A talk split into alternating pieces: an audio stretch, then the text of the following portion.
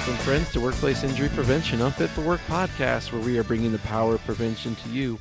I am your host, Curtis Kopotic, and I am joined by my co host, Amber Brown. And today we have another one of our frequently asked questions episodes, and we will be joined by Forrest Richardson, the Safety Division Director of Fit for Work, and who is also a certified safety professional. And he's going to be reviewing the OSHA Top 10. So we're just going to jump right into this interview, and we hope you enjoy it.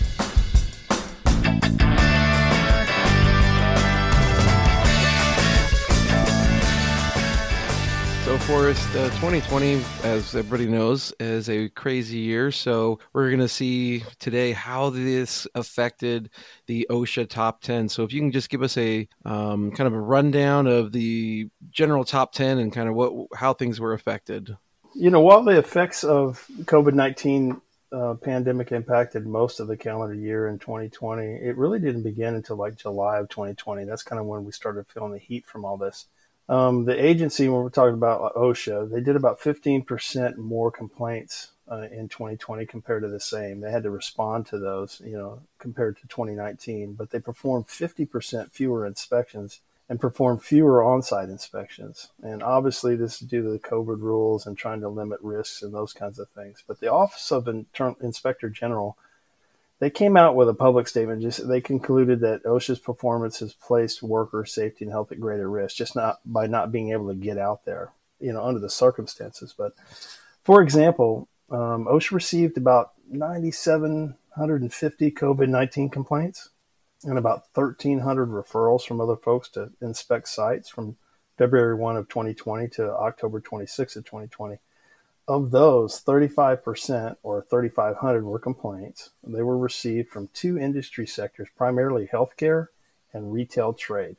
So that's kind of where the bulk of a lot of those complaints and referrals to come on site to inspect. And that's kind of natural. You can kind of see that coming from healthcare workers not having the resources that they need. And there was there was a lot of you know, all of us went through all that and we saw that on the news every day. So that's kind of understandable. When you talk about the COVID 19 complaints, is that just based on, you know, you explained it a little bit, but is that just that they didn't have the correct PPE or do you know what maybe some of those complaints were? Yeah, it's kind of a smattering or a combination of all of it, just that uncertainty. And we see this in all industries, you know, all, all safety and health professionals. We, we see that natural bent for employees who are unsure and they're scared. Do we have the right amount of equipment? Or, you know, we don't have this, we don't have that. How are we doing this? What are the protocols that we're following? Are we getting this done fast enough? So it's really kind of everything. And, and left unaddressed, we all know that that becomes a bigger and bigger issue. You know, the fire or the heat on the stove just gets turned up. But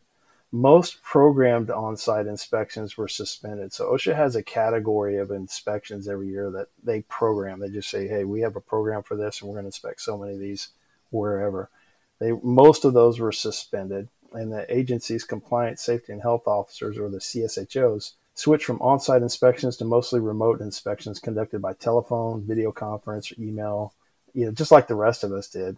However, OSHA's enforcement database does not track whether inspections are performed on site or remotely. And currently, the Office of the Inspector General is asking OSHA to go back through, figure out kind of what that looked like from a terms of effectiveness. I don't really know how they're going to complete that process because, you know, that's kind of like going back and through lines of code and trying to find things, needle in the haystack things. I don't know if they have the resources for that, but that's a pretty big undertaking. Well, yeah, just thinking about, I mean, if you were to ask a kid five years from now, how do you think you were affected by COVID? That's a hard thing to say. Well, obviously it was like this, but I, I don't know how easy of a task that is. But uh, do you think that's something that is going to be very uh, meaningful or impactful? You know, I don't know. I mean, you know, my gut tells me they just don't have the resources to come through all that. And, you know, by the time they do, you know, what other opportunity costs relative to OSHA's mission of going out there and keeping up with the workload. I don't know. I, am not very confident that that's something that's going to. It may take a lot longer than they think. I don't know. But one of the one of the most pertinent things that came out of this whole thing in, in the COVID uh, 2020 was uh, the Office of Inspector General also faulted OSHA for not establishing a COVID 19 uh, emergency temporary standard, which under the OSHA Act they they do this from time to time. And out of that, currently four state plans have issued their own uh, emergency temporary standard, and that's Virginia, Michigan, Oregon, and California. So they all have their specific under their state plans, you know, a specific standard for COVID. So that's something for our listeners who are in those states to be mindful of, and you know, direct you to your OSHA State Fund program. So, Forrest, kind of getting to these frequently asked questions and something that I'm always excited about. What are the current safety regulations that made OSHA's top 10 list for this crazy year of 2020? Sure. OSHA's uh, fiscal year runs October to September. Typically, that's when the, the, the top 10 list comes out in April, usually of every year. Another note to our listeners to set that on your calendar. But total for all industries, and we're looking at citations, about 4,600 citations. Uh, inspections were around 4,500 total inspections. Penalties amounted to about 25 million in change for all industries. So you're really seeing that impact of COVID and their inability to go on site and you know do the things that they normally do directly impacted those numbers. So with things kind of opening up in 2021, I'm, I'm absolutely you know, certain that those numbers will kind of go up in 2021, I'm sure, just by access with more access. So we'll take it from the top in terms of just uh, the top 10, 1 through 10. So fall protection and construction, and that's the duty to have fall protection. So if your program has some challenges or you want to kind of know kind of what the top 10 is for that, go to 191026 or 1926 501, which is your fall protection standard. Second one is hazard communication. That's in general industry, and that standard is 191200. 1910 1200. So those are generally your requirements. Respiratory protection would be number three, and that's in for general industry, and that's in 1910 134. Uh, the next one on number four would be scaffolding, the general requirements under construction, and that's it found in 1926 451. The fifth one is ladders in construction, and you can find that in 1926 1053. Uh, the sixth one is control of hazardous energy. So lockout tagout's always on this, and that's typically in the general industry. And you can find that standard in 1910-147. The seventh one is powered industrial trucks, again in general industry, and you can find that standard in 1910-178.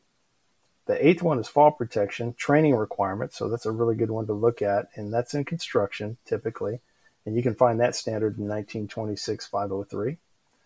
And then the ninth one is eye and face protection, again in construction. And you can find that standard in 1926 102. And then the 10th and final one was machinery and machine guarding general requirements in the general industry. And you can find that standard in 1910 212.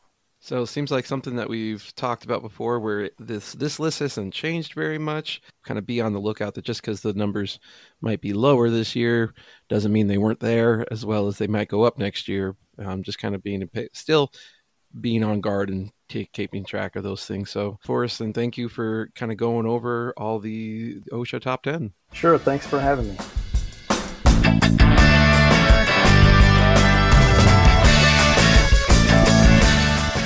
Hey everyone, we hope you enjoyed this episode of our frequently asked questions and what was the OSHA's top 10 for 2020. And even though it was kind of a crazy year, as you can notice, you know, those top 10 just don't really move around a whole lot. So paying attention to them is always very important. As always, we want to thank you for listening to this episode of Workplace Injury Prevention, a Fit for Work podcast.